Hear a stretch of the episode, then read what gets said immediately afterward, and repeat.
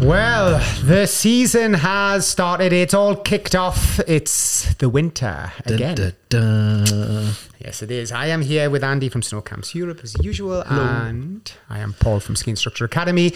Um, we're going to have a little bit of a an update as to how this season has started off. Um, and I would say, although it hasn't started off um, fully, I would say slow, slow, where it, it literally was, it's very dry, there's no snow. It did get, get some big dumps, but then it's it's went warm and also dried up a bit, hasn't it? Yeah, we. I think it was, it's been about two weeks as we record this today. On what are we? Tuesday the twenty sixth.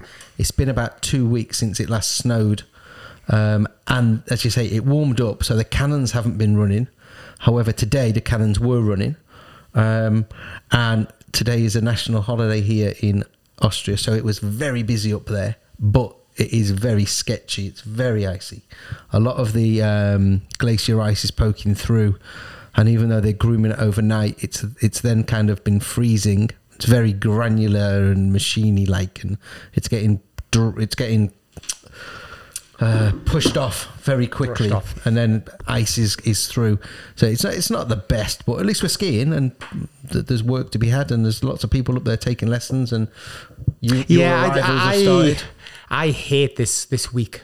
Um, at the end of um, October because it's where the Dutch have holidays, the English have holidays, the Germans, Yeah, everybody comes down Up, and up it's there this week, we've got obviously Austrians are on holiday, Northern Germany's on holiday. There's some English people over there. Last week was the Dutch, and it was the Southern German half. So yeah, it's been a couple of busy weeks, and uh, I think we, we've had this over the ten years I've been here and with you guys. Is we've had a couple where we've had not a lot of snow, which means everybody is on them two T bars. Yeah. and you're in a two-hour lesson, you might get two runs in. Although what they have managed to do this year is they've opened Sonnenkar and they've opened the Schneehase. So I think there's 12 lifts open. Right.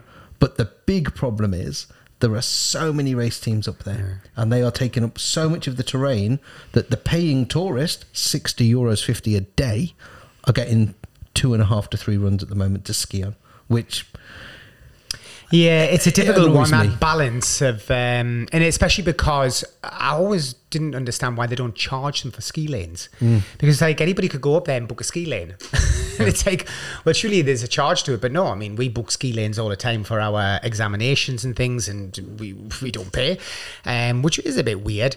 Uh, yeah, I mean to be honest with you, I don't think as a tourist, I know people are desperate to ski, some people and they love it so much, but um, I would not be skiing at this time of year. I would wait always till about the first week of December, where a lot of the exams start finishing off. The mm-hmm. races definitely disappear, Yep. and you get this two and a half weeks in December where it's epic.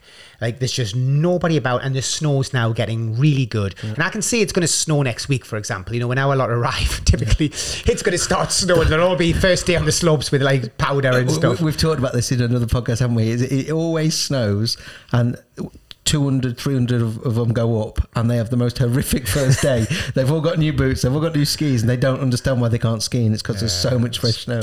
Um, what what is normally good, I find, is you know, okay, it's maybe a bit of a myth, but you tend to find if it's slow start, it's a good season. If if it comes in too fast in October. I sometimes think, oh, this season January is going to be pretty dry, and it's February is going to not be that good, and that tends to be proven. Um, you really want it to start snowing sort of mid-November and start to really come down, and so maybe it's a it's a good omen for for this year. But my recommendation is generally to people look avoid this time of year because it's limited, and because it's limited, the people who are up there are all crammed up. If you just give it a few weeks, you'll be much happier.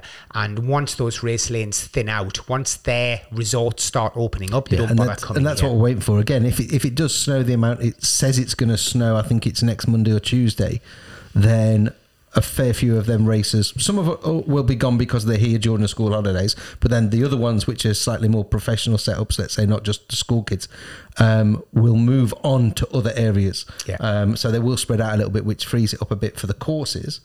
But yeah, beginning of December. Beginning of December, I would say, um, and that would maximise your entertainment value definitely, and more guarantee better conditions. That's what we're sort of saying. Now, from the side of travelling in, I mean, always this time of year, it's it's pretty relatively simple with um, finding accommodation and stuff because there's an abundance of it, um, and certainly if you're going to be skiing, you know, quite a number of weeks of the year, then I think you know a way to save money is to try and pin yourself to one area Yep. where you can get a season pass and Get your use it. season pass in the pre-sale, and you'll save a fair a whack of money. But can they do that? Because they can't get them online. You They'd have to be here to you- prove their status. Uh, I bought a lift pass for somebody who is in Portugal last Right. week, um, and I had to have their photo, their name, address, date of birth, and I had to sign on their behalf that they would uh, comply with Okay. all of the COVID restrictions. And if they were to pass their lift pass on, which I didn't believe you could do, um, they would also ensure that that person would uh, comply to all of the COVID restrictions. So I think people who are outside the country, there are ways they can get lift passes. And I think the Super Salzburg card is now available online. Ah, okay. It wasn't at first, but I think it now is.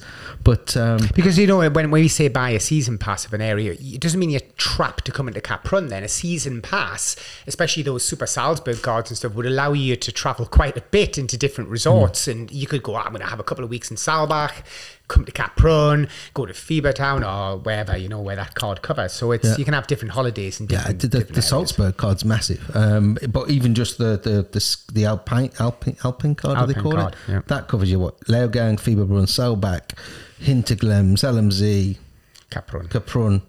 Um, there's more than enough skiing for a few weeks, and I think it works out. If you're going to do more than two weeks, buy a season pass. Yeah, and if you can buy the season pass in the pre-sale, you save even more money. Yeah. Because I know last year I had, I had some people come over for three weeks, so they all bought season passes on the very first week. And then from the side of bars, restaurants, clubs, après, and all that sort of stuff, accommodation, availability is still there, and certainly all the restaurants are opening up. Um, everybody's keen to make some money. So we're not seeing any problems there. Yeah, there's a bit of issue with staffing, but it hasn't shown anything yet. I mean, everybody can get food, drink, and beer, which I'm sure is what they want, um, and they can find accommodation. So th- basically, everything's just full gas. And I, I was reading the news before I, uh, when I was in, sorry, when I was in Birmingham to the show, and I, I did read that they expect the ski season to go ahead as normal. Um, that's that's their expectation. There may be a, a possibility they have to slip into that 2G rule, um, and that basically would mean then your vaccination is imperative. Like you need it, otherwise you, you're just not going to be able to move, um, or you'd have to have the antibodies, for example. Yeah, I think for people, and uh, our, our audience is predominantly UK based, I would say, but there are other people from around the world. But we, we keep talking about 3Gs and they're coming back to us and saying, What do you want about with 3Gs? So, just to explain, we've got a tiered system in Austria. It's 321, and it's at the moment it's based on the number of intensive care beds that are taken up. And depending on how many beds are taken up, depends on how many restrictions we have. And the three Gs are basically vaccinated, recovered, or tested. But in German, the past tense starts with a G. That's why they're called the three Gs. So don't worry that you don't understand what 3G means. It's nothing to do with masts and phones or anything like that. It's just have you been vaccinated? Have you recovered? Or have you been tested? And at the moment, to go into a restaurant or bar, you have to have those three. If we go down Or to one two, three. one of those three, yeah. If we go down to 2G, we will lose the test. If we go down to 1G, we will lose recovered and it will only be vaccinated people. And there is some talk that there will be another tier comes in that if it goes very wrong with the hospitals and they get very full, that people who aren't vaccinated are going to have to then go into a four week lockdown. Yeah. so the, the further blackmail of getting people to take the vaccination goes on. Um, and we don't want to get involved in the politics of anti-vaxxing and vaxing and whatever. I've already said that a million times. It's a personal decision. But certainly the governments are, are making life as, as uncomfortable as ever. And, and one of the things I, I always find funny, and obviously when I was in England once again, as I as I showed people my um, Gruner pass we have here, is where it says um, nightclub entry approved. it's like I am approved to get into a nightclub with that pass. Did you go into any nightclubs while you were in England? Oh no! in fact, what was the weirdest thing with the exhibitors stand was obviously they have an exhibitors party, I didn't even get an invite. Someone's trying to tell you something. Like we were walking out going, "What's all these drinks they're lying like lining up against these walls and all this like beer and champagne? I mean, I think it looks like they're having a party." So I think they have an because normally they do have an exhibitors party Yeah. in Battersea. I, I, to be fair, I don't go anyway, but you know, it'd be nice to get an invite though, since I was the sponsor of the stands. so yeah, so I was Nuts. chucked out. So look, it's the start of the season. It's a quickie podcast, but it's just to tell people that um, it's a very positive um, outlook. It's kicked off. We're all skiing.